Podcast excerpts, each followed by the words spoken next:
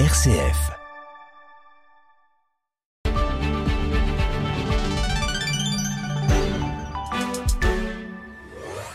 À 18h10, bonsoir et bienvenue à toutes et à tous.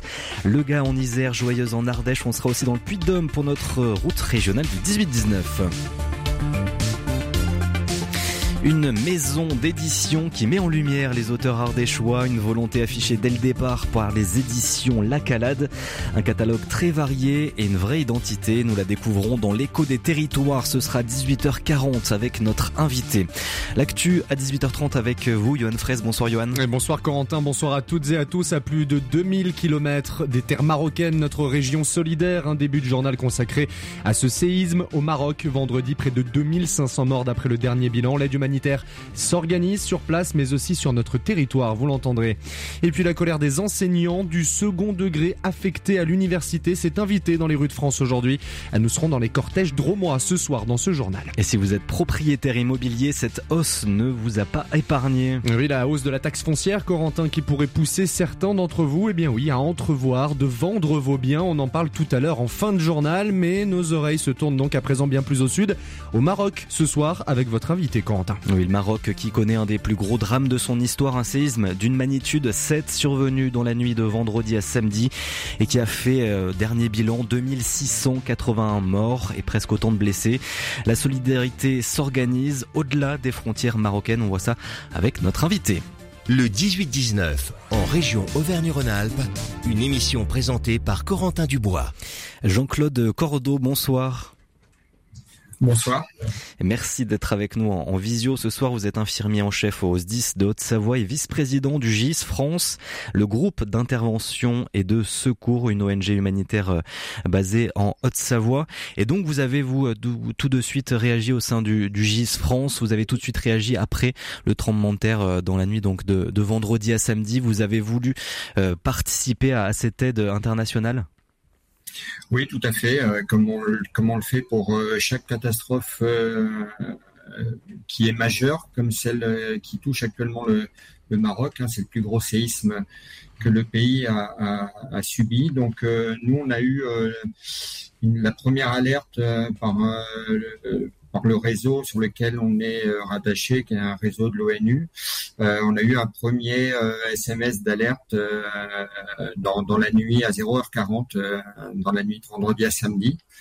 Et immédiatement, comme on le fait dans ces moments-là, on réunit une cellule de crise de manière à, récupérer le plus d'éléments possibles, euh, euh, des éléments qu'on a pu, qu'on peut avoir par les médias bien sûr, mais aussi par les contacts qu'on a sur le sur le sur place, parce que on, intervient au Maroc depuis de, depuis de nombreuses années maintenant.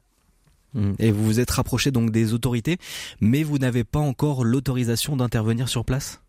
Tout à fait. Euh, c'est notre mode de fonctionnement est comme ça, c'est-à-dire que quand il y a une catastrophe, on fait une proposition d'aide en fonction de ce que nous on est capable de de, de proposer, à savoir on est une équipe de bénévoles spécialisés dans la recherche, localisation de victimes sur les séismes notamment, comme on l'a fait euh, récemment en Turquie, euh, et également en médicalisation euh, de, victimes dans le cadre de l'urgence et également dans un domaine de post-urgence plutôt de, de, dispensaire. Donc on a fait nous cette proposition effectivement aux autorités qui jusqu'à maintenant n'ont pas demandé officiellement d'aide internationale. donc on est effectivement dans, dans cette attente de savoir quand on pourra partir, si on pourra partir et quels moyens on pourra euh, engager à ce moment-là. Hmm. Et donc vous avez quelques informations aussi de, tout ce qui se passe euh, sur place. Vous avez l'habitude aussi d'intervenir euh, dans des situations comme celle-ci. Vous avez cité la Turquie, vous êtes intervenu aussi en Ukraine sur une autre situation, mais aussi une situation difficile. là, la situation est particulièrement critique de, de ce qu'il se passe au Maroc. On voit ce bilan qui s'alourdit d'heure en heure. On avait 2500 morts dans l'après-midi. Là, le dernier bilan fait état de 2681 morts. Oui, tout à fait. Le bilan s'alourdit euh, et, et, euh, très probablement et malheureusement devrait encore s'alourdir. les zones touchées sur le Maroc sont, sont principalement des zones rurales et, montagneuses. Hein, c'est une région qu'on connaît assez bien pour y intervenir dans le cadre de formation et, également on a, on a fait déjà de, de, de l'aide humanitaire de type dispensaire. On a restructuré une école, etc. dans le sud-est marocain. Donc c'est une région qu'on connaît assez bien. Euh, qui est composée de, villages avec des habitations qui sont euh, qui sont en pisé, en pierre, en terre, euh, qui malheureusement euh, laissent peu d'espace de survie, contrairement à, des bâtiments plus moderne, euh, avec des effondrements que nous, euh, dans notre jargon, on appelle euh, en millefeuille, comme on a pu trouver sur d'autres théâtres de catastrophes comme Haïti ou comme, comme en Turquie récemment. Donc là, oui, le bilan s'alourdit avec une problématique de, de villages qui sont qu'on appelle des douars et qui peuvent être composés simplement de quelques maisons et puis il y en aura d'autres plusieurs kilomètres plus loin et, c'est pas en fait, euh, c'est pas une catastrophe avec des effondrements euh, en milieu urbain. J'allais dire quelque part heureusement, c'est-à-dire que la catastrophe a, a, épargné quand même des grosses villes comme euh, Marrakech où les dégâts ont été moindres. Hmm, puisque le euh, l'épicentre du séisme a été à une cinquantaine ou 70 kilomètres de, de Marrakech. Et donc, comment on explique que malgré tout, malgré que ce soit pas dans une grosse ville, il y ait euh, autant de morts? C'est vraiment ce terrain particulier, euh, le fait d'être dans l'Atlas? Est-ce que c'est vraiment les habitations de fortune? Est-ce qu'il y a d'autres critères aussi? Oui, bien sûr. Il y, a, y les habitations, hein, comme je disais, avec euh, peu d'espace de, survie quand ces bâtiments s'effondrent. Et puis, on a aussi l'heure de survenue du séisme. Hein. On est, on est euh, euh, à 23h11 heure locale, donc en tout début de nuit. et dans, dans, ces zones montagneuses et, rurales, les, gens sont, sont pas dehors à cette heure-ci, ils sont plutôt chez eux.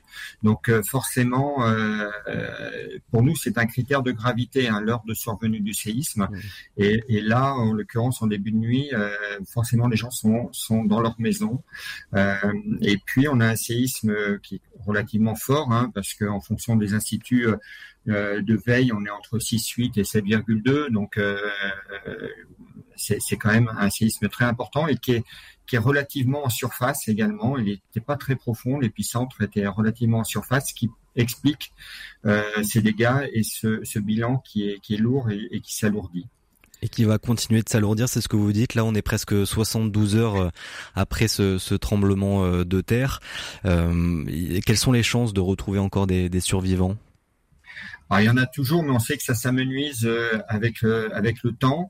Euh, on est dans une région montagneuse, vous l'évoquiez, avec des températures, même si en journée il fait chaud, la température de la nuit descend énormément. Encore une fois, peu d'espace de survie.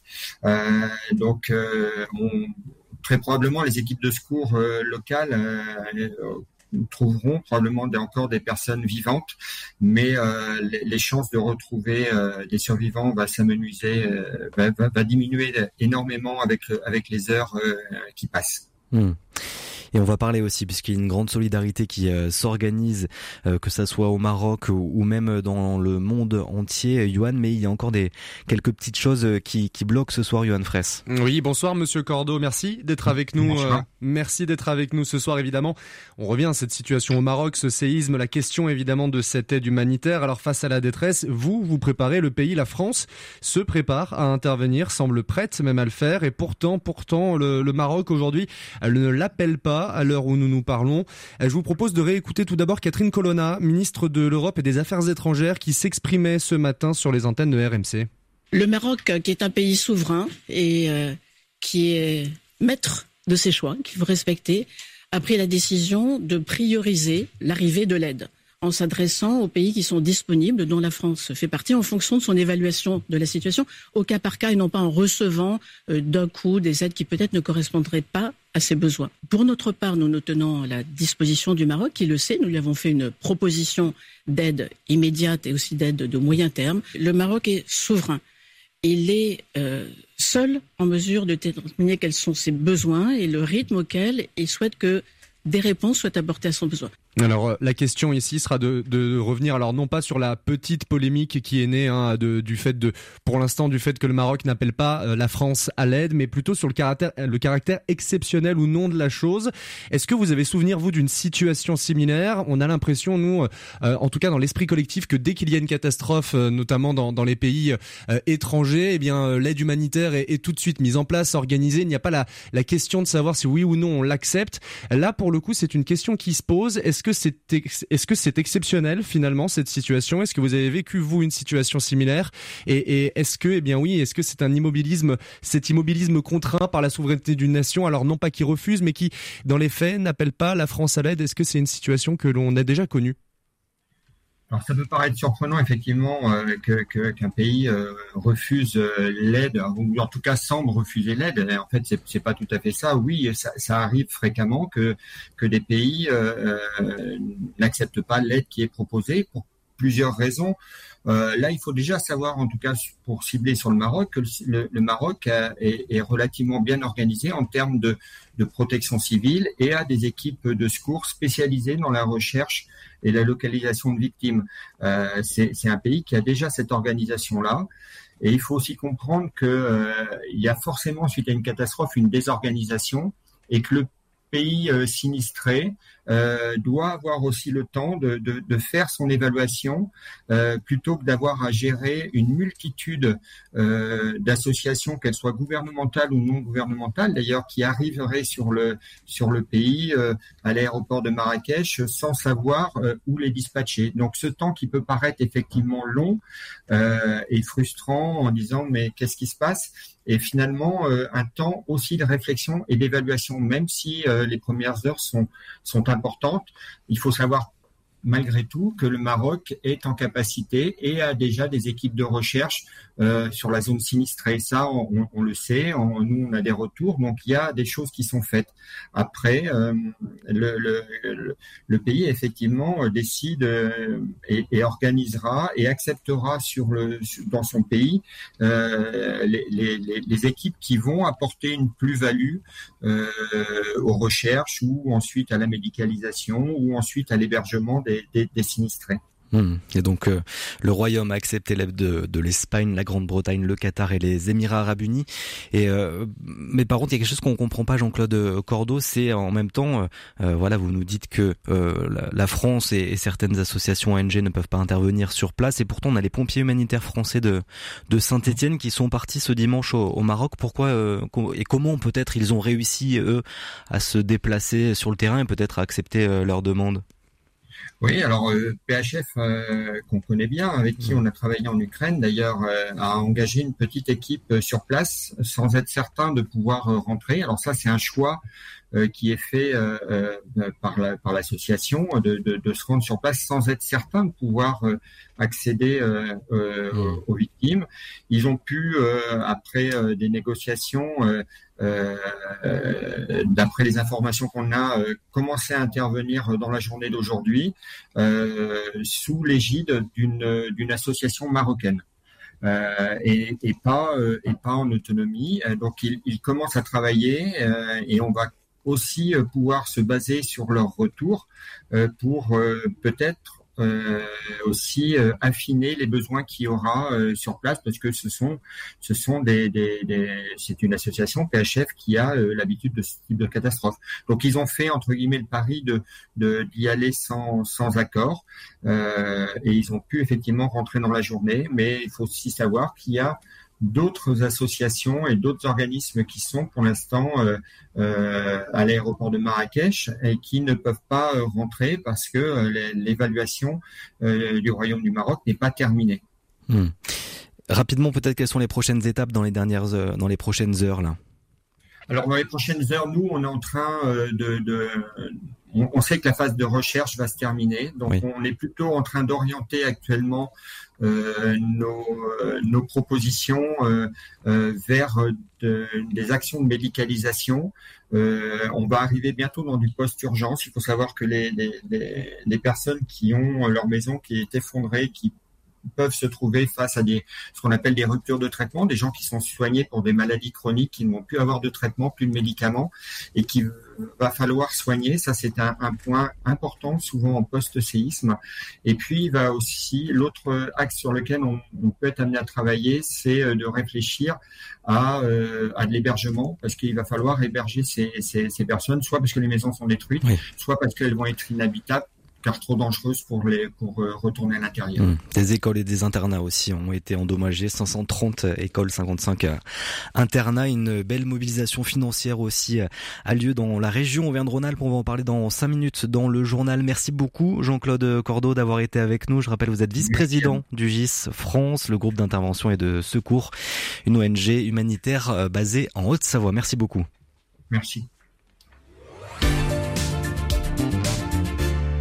C'est le moment à présent de retrouver notre clin d'œil en région, clin d'œil qui nous est proposé ce soir par Stéphane Marcelot et Adrien Barraud. Bonsoir à tous les deux. Bonsoir, Bonsoir Corentin. En cœur, en plus, vous êtes journaliste RCF puis de Dôme et certains de nos auditeurs reprennent peut-être en ce moment même la direction de la salle de sport. Eh bien vous aussi, messieurs, vous l'avez fait. Oui, oui, ça paraît incroyable, mais oui, on l'a fait, euh, Corentin. Ça a été un peu éclipsé par France-Nouvelle-Zélande en, fin de semaine dernière. Plaisanterie mise à part, euh, dans un premier temps, on l'a fait uniquement avec euh, le stylo et le carnet. On a laissé le sac de sport pour aller à la pêche au renseignement. Nous aussi, on est rempli de bonnes résolutions à cette époque de l'année.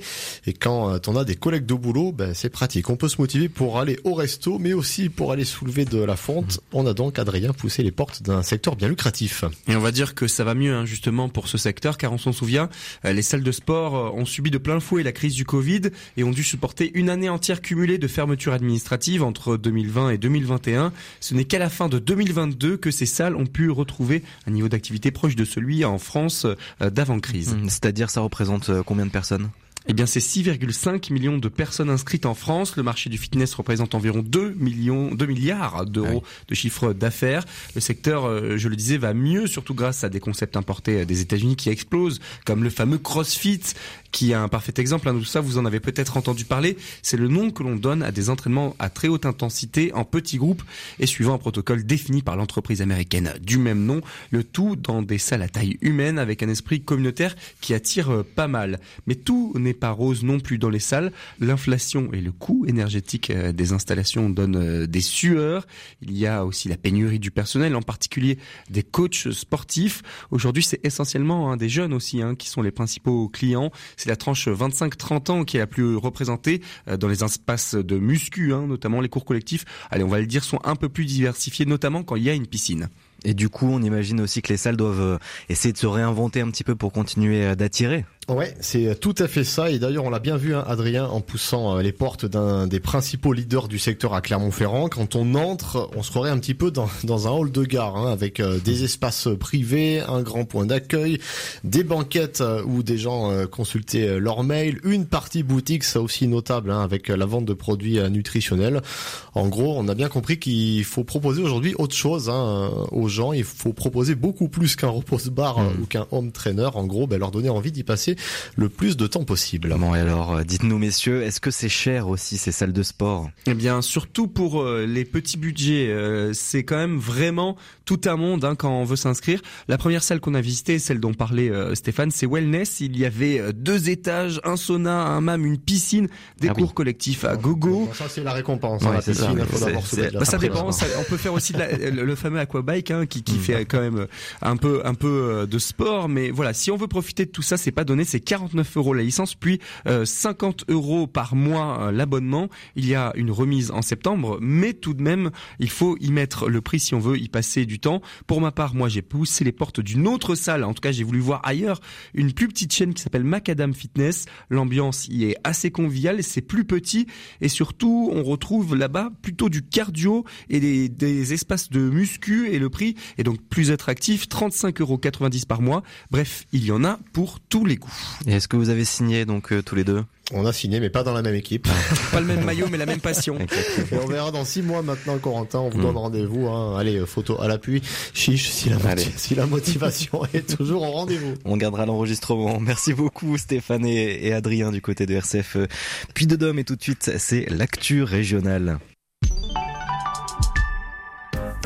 Vous voulez devenir artisan de votre vie?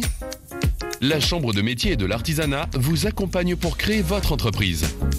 Bénéficiez de conseils et de formations. Avec la CMA, 100% des créateurs d'entreprises réussissent. Contactez-nous vite au 3006, appel non surtaxé.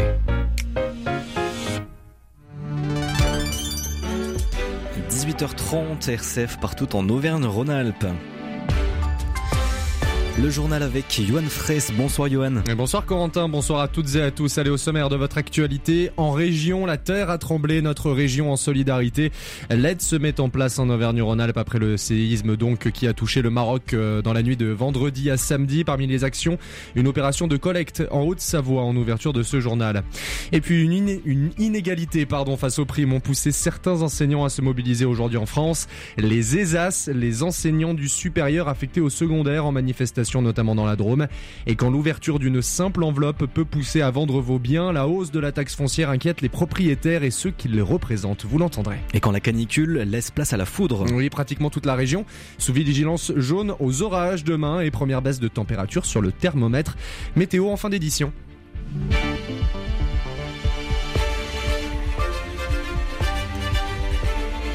Et même si l'offre française de soutien au Maroc est toujours en attente, notre région, elle, passe à l'action. Oui, des initiatives d'aide locale hein, se mettent en place sur notre territoire. La solidarité n'a pas mis bien longtemps à s'organiser. Parmi ces opérations, celles des opérations de collecte, oui, de nombreux Marocains s'organisent pour venir en aide à leurs familles ou à leurs compatriotes hein, touchés par le séisme. Illustration à Silingy, en Haute-Savoie, avec l'opération, avec, pardon, avec l'association ITAR pour Initiative Tolérance, Humilité, Altruisme et Respect. Ah d'accord, tu veux qu'on pose les palettes et ceux qui seront checkés, on les pose là-bas. Allez, let's go. Sofiane Rajab organise la collecte dans un hangar prêté par la municipalité. Ce Marocain prépare un convoi de denrées alimentaires et produits d'hygiène. Il devrait partir ce soir qui n'a pas été encore comptabilisé.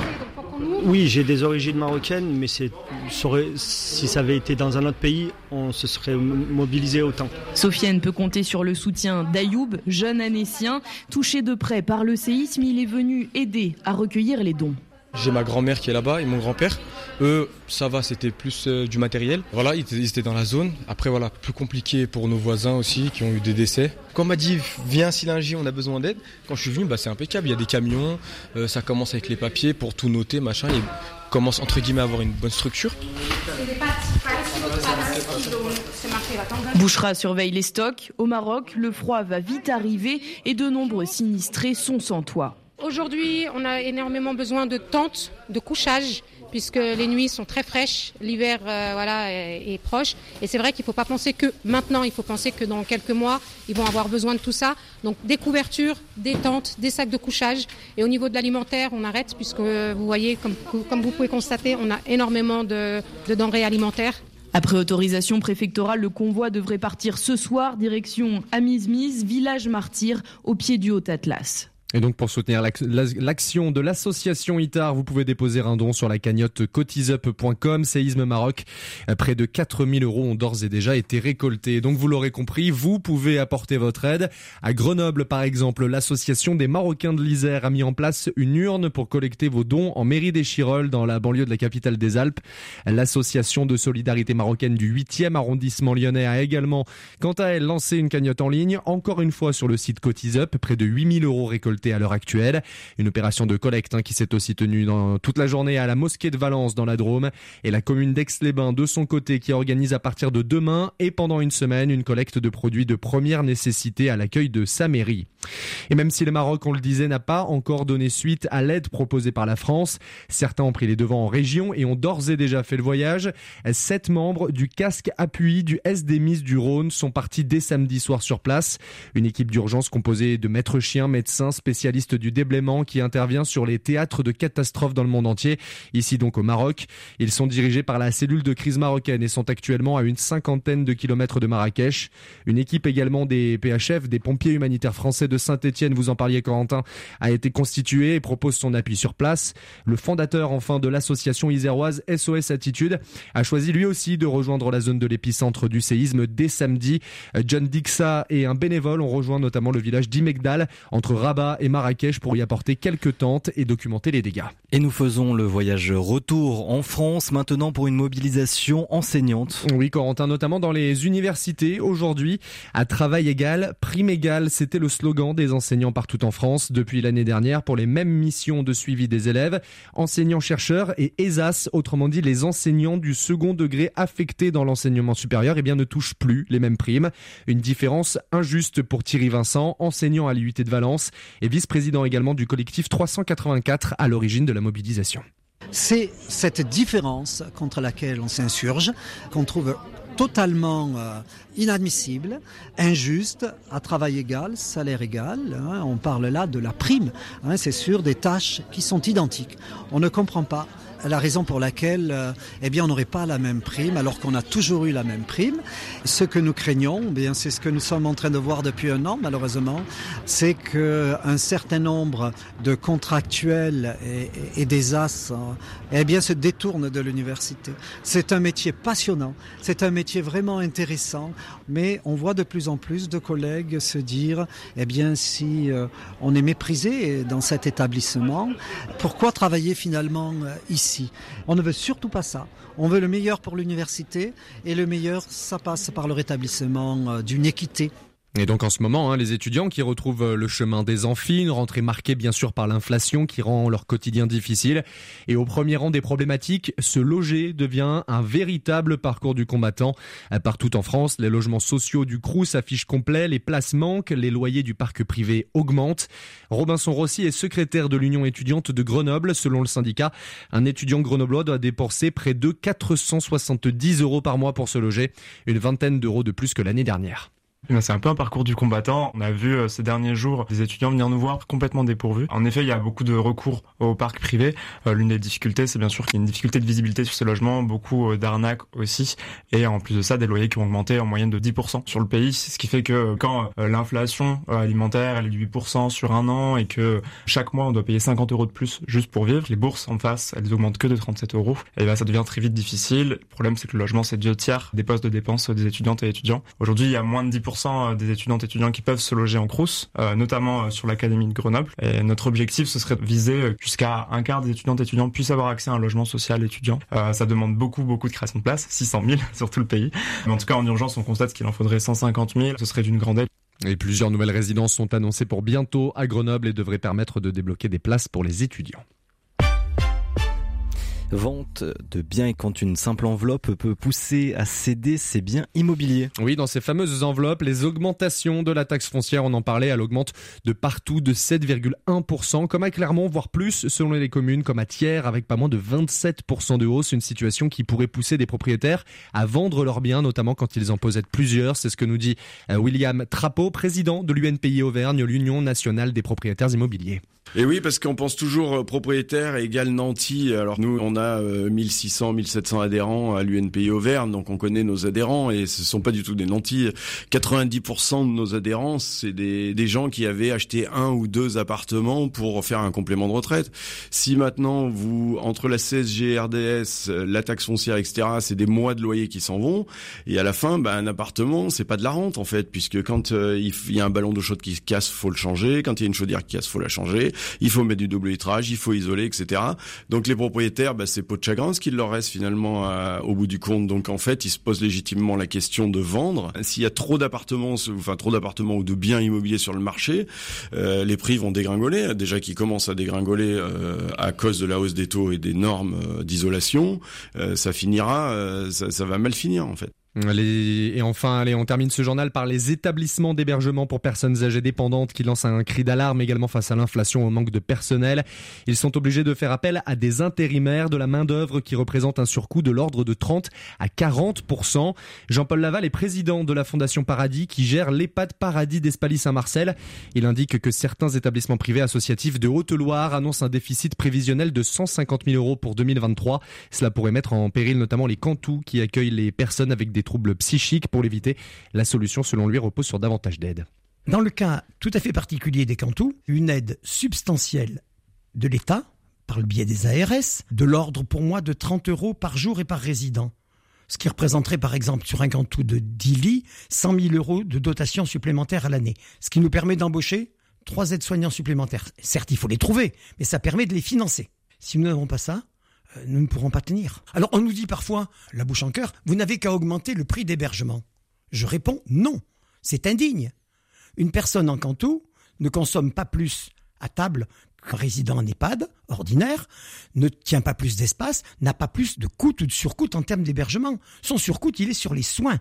Les soins, c'est l'État qui les porte à travers l'ARS. C'est donc aux responsables des soins, à l'État, de prendre en compte le surcoût. Allez, on passe à votre météo en région. Et la région en proie aux orages demain. Oui, euh, Quentin, l'ouest de la région notamment va subir les premiers coups de tonnerre, peut-être même les premières gouttes de pluie. 17 degrés demain matin pour Aurillac et Ambert, 21 pour Annonay et Bourg-en-Bresse. L'après-midi, les orages qui risquent de se, de se déclarer, notamment à Clermont. Il fera 24, 27 à Saint-Etienne sous les éclairs, jusqu'à 30 pour Lyon, Grenoble et Annecy. Merci Johan, l'actu à 19h avec Baptiste Madinier. Et nous, c'est parti pour notre petite tournée régionale. Vous voulez devenir artisan de votre vie? La Chambre de métier et de l'artisanat vous accompagne pour créer votre entreprise. Bénéficiez de conseils et de formations. Avec la CMA, 100% des créateurs d'entreprises réussissent. Contactez-nous vite au 3006, appel non surtaxé. Tous les midis, enthousiasmez-vous avec Culture Club. Exposition, littérature, cinéma, théâtre. Christophe Maury et ses chroniqueurs reçoivent ceux qui font l'actualité culturelle et vous partagent leurs vrais coups de cœur. Culture Club, c'est du lundi au vendredi à 12h30 sur RCF. C'est l'heure de votre échappée en région. On prend le temps de naviguer en Auvergne-Rhône-Alpes et cette semaine, dans notre feuilleton, on vous propose de retourner à l'état sauvage. On va s'immerger chaque jour à 18h50 dans un centre de sauvegarde de la faune sauvage, le Ticodrome, tout près de Grenoble. On va aller découvrir ces animaux dans moins de 10 minutes pour le premier épisode du feuilleton. Mais pour ouvrir cette échappée en région, l'écho des territoires. Aujourd'hui, découverte de la maison d'édition La Calade, créée il y a 6 ans, une maison d'édition ardéchoise qui a pour vocation de mettre en avant les auteurs ardéchois.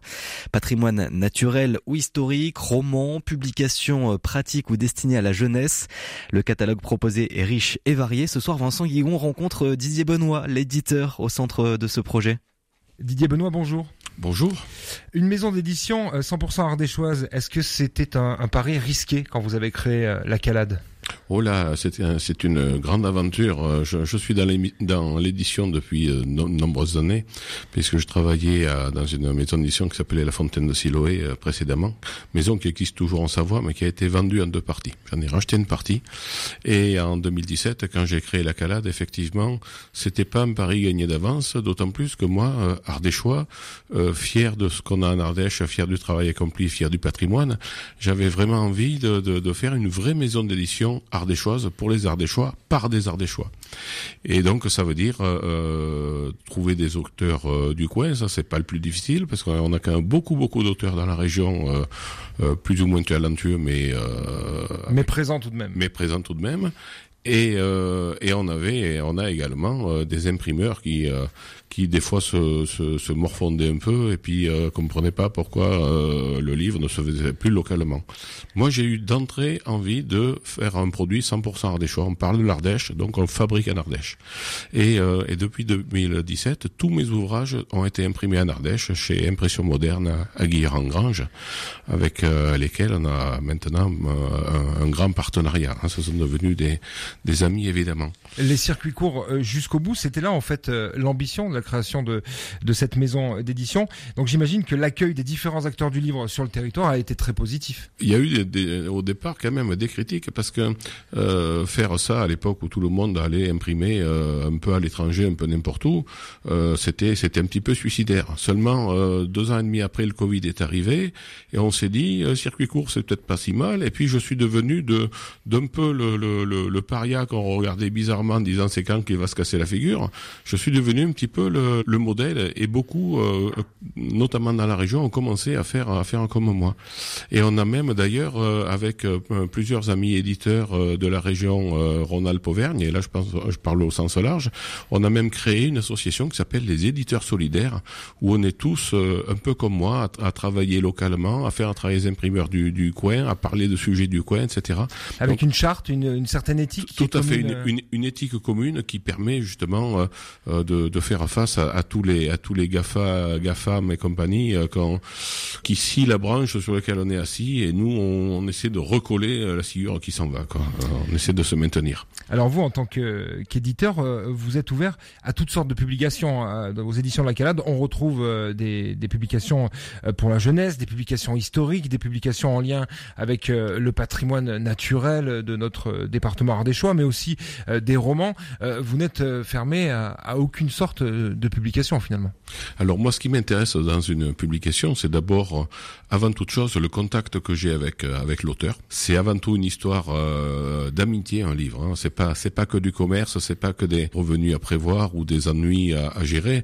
C'est avant tout une aventure humaine. Et cette aventure humaine, il faut euh, il faut la faire vivre. Alors euh, justement, il y a, y a pas de thème particulier. Moi, je suis bien sûr passionné d'histoire, de patrimoine et de nature, donc ça se voit dans mes publications puisque ce sont mes thèmes favoris.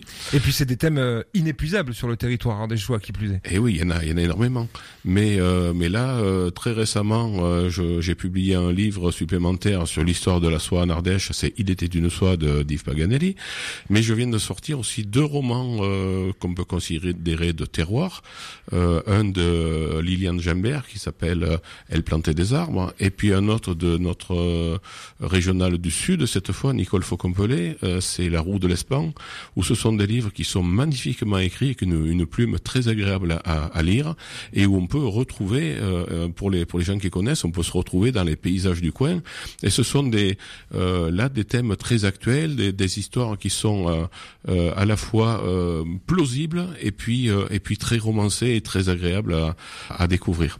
Est-ce que vous recevez beaucoup de manuscrits? Oh oui, euh, d'autant plus depuis le depuis le Covid, on a énormément de sollicitations. C'est-à-dire, par exemple, par par semaine, par mois, euh, vous avez oh, un chiffre? je, je suis à, à, au moins une demande par semaine. C'est euh, c'est c'est énorme. Et pour pour combien de, de publications finalement? Euh, Dans, dans l'année, quand j'en fais 6 ou 7, cette année, je les ferai même pas hein, parce que la, la, la, période est difficile et qu'il faut être très prudent. Euh, mais voilà, j'ai j'ai qu'un peu de un peu de possibilités. Mais le le Covid a, a fait que beaucoup de gens ont écrit alors tout n'est pas publiable évidemment, mais euh, ça n'empêche pas que d'écrire, euh, ça, ça fait du bien euh, aux personnes qui font qui font ces écrits-là. Et puis il y a également le fait que, comme moi, toutes les maisons d'édition, ben, on fait attention à ce qu'on produit et effectivement on produit moins, donc les manuscrits circulent de l'un à l'autre plus facilement. Et moi, quand quand j'ai quelque chose qui sort de l'ordinaire, j'y mets la, main dessus tout de suite. Quels sont vos, vos ouvrages qui, qui, fonctionnent le mieux? Est-ce que vous avez identifié des, des, styles d'ouvrages, des thématiques qui qui finalement se vendent mieux chez vos lecteurs? Alors actuellement, tout ce qui est nature et compagnie euh, fonctionne très très bien. Hein. Euh, le dernier livre qu'on a fait avec le, le Parc des Monts d'Ardèche et la LPO sur les rapaces d'Ardèche a très très bien fonctionné. Euh, vient de sortir. Il est excellent, cela dit. Oui, oui, oui, c'est un, un, très très beau guide. Il m'a servi tout l'été. Merci. et également le livre qui est sorti cette année, les plus belles expériences à vivre en Ardèche, avec Lydie Maxime Baud, qui sont deux jeunes blogueurs qui ont qui ont mis en, livre leurs expériences de balade en Ardèche. Et là, c'est un livre qui marche très très bien aussi, qui plaît énormément les thèmes de, de, nature et de, et mise en valeur du territoire sont quand même porteurs.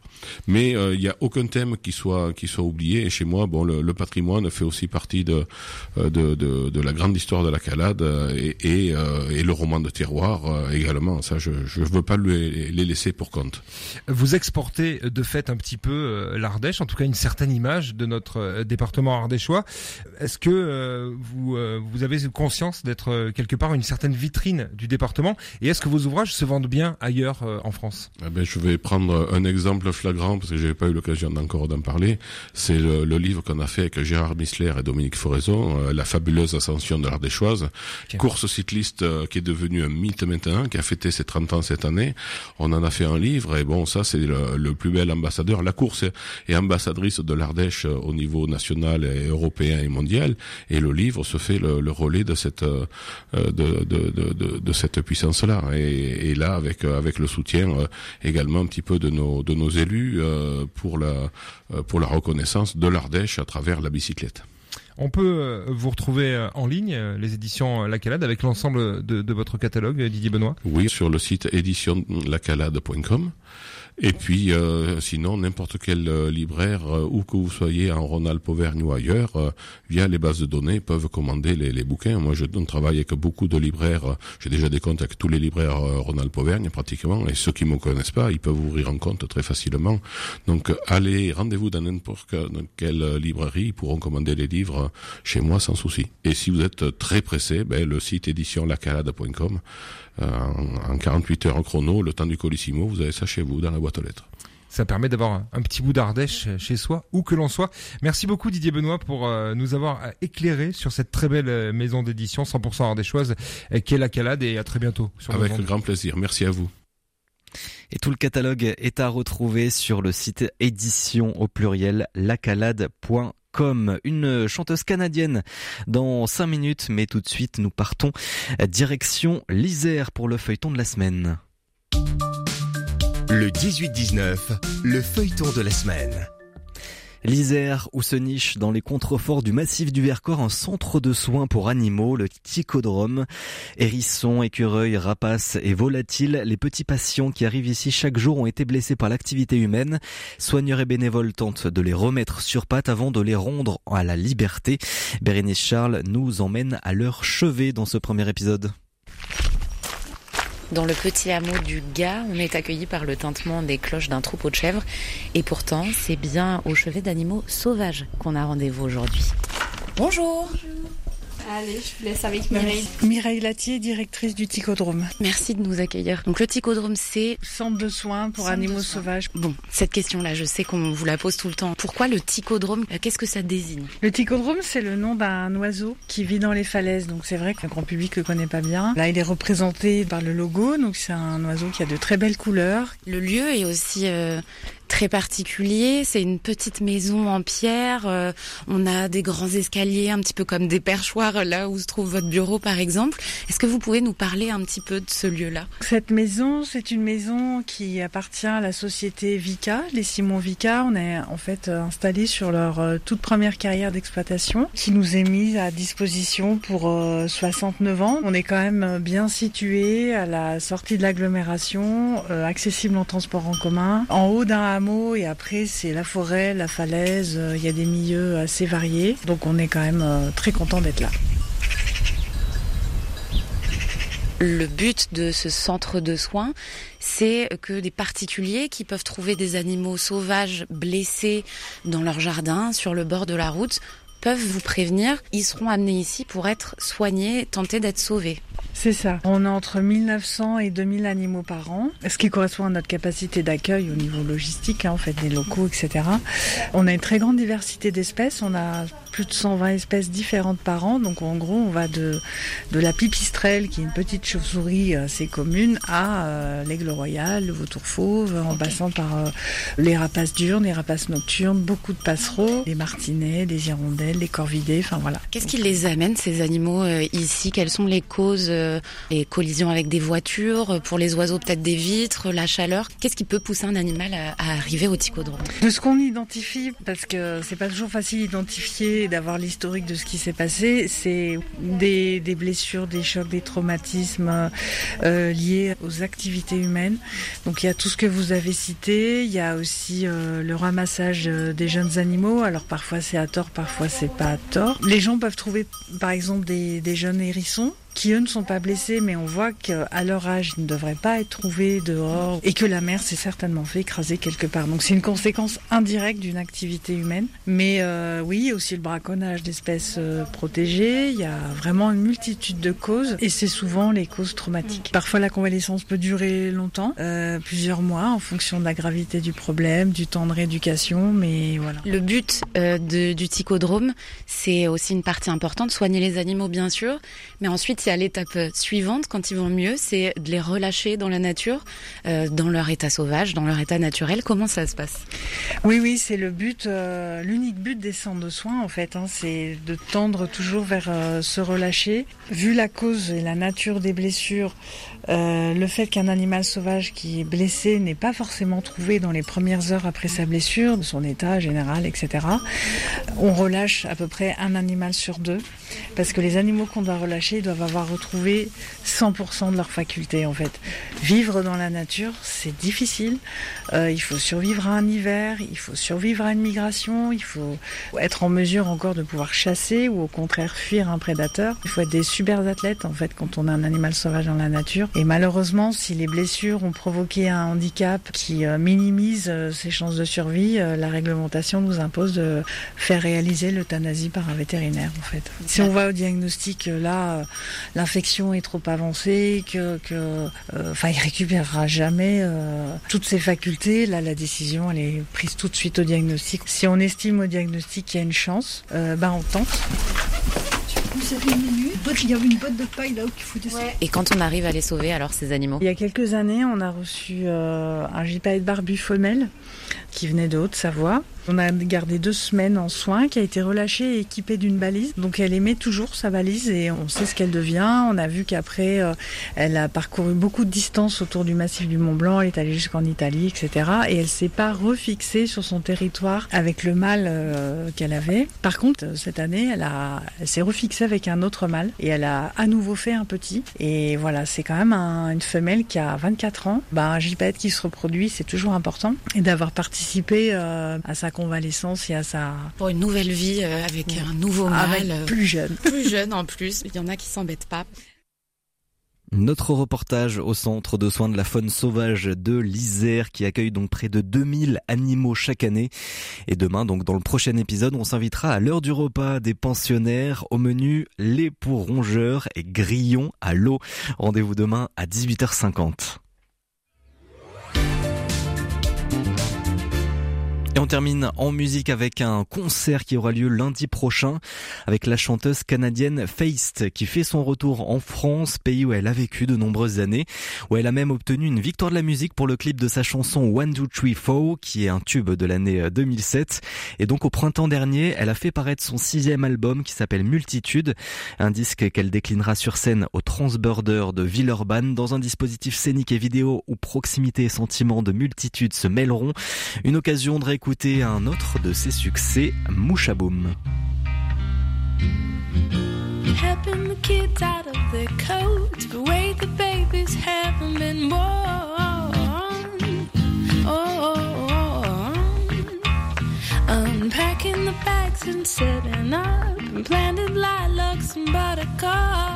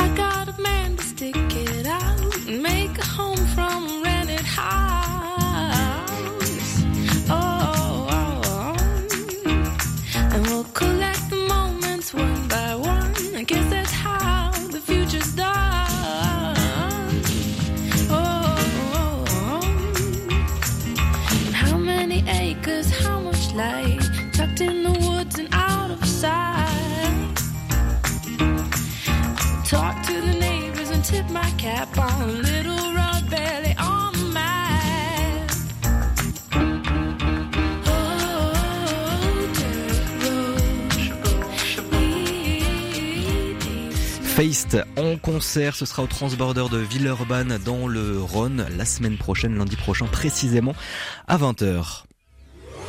Le 18-19 c'est terminé mais toute l'équipe régionale de RCF revient demain. Quel avenir pour le transport fluvial? C'est ce dont on parlera demain avec notre invité, notamment avec le changement climatique. Est-ce que le bateau peut être une solution pérenne? Est-ce qu'on va voyager sur le Rhône entre Lyon et Marseille? On en parlera donc demain avec le directeur général de la compagnie nationale du Rhône, notre grand invité à 18h10. Et pour l'écho des territoires, rencontre musicale demain avec le lyonnais d'adoption Frédéric Bobin qui nous présentera son nouvel album Que tout renaisse. Merci à Benolotte à la réalisation de cette émission. Tout de suite, le journal avec Baptiste Madinier. À demain, 18h10. Très belle soirée et prenez soin de vous.